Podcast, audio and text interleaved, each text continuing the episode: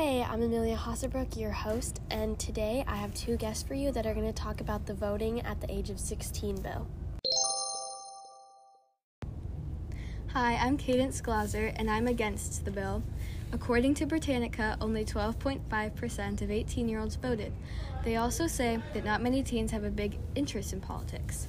Many also believe that teens don't have enough experience to vote, so I don't think you should vote at 16. According to the Wall Street Journal, the House has already rejected vote lowering the voting age. Next, we have another guest who is going to talk about why she is for the bill. Hi, my name is Cadence Murray, and I am here to explain why I support this bill.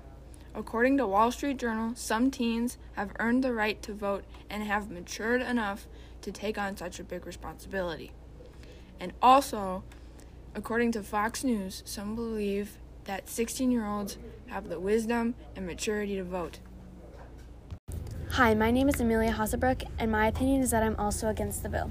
Some experts say that 16 year olds show lower interest in politics and also have less political knowledge.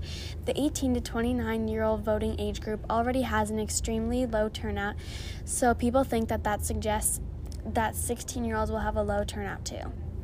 16 year olds also lack the experience needed to participate in elections.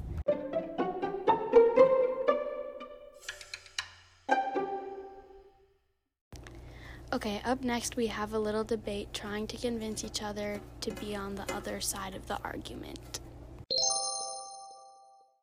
Some experts say that 16 year olds don't have enough knowledge to vote, so I don't think that if they don't have the knowledge, they shouldn't be able to.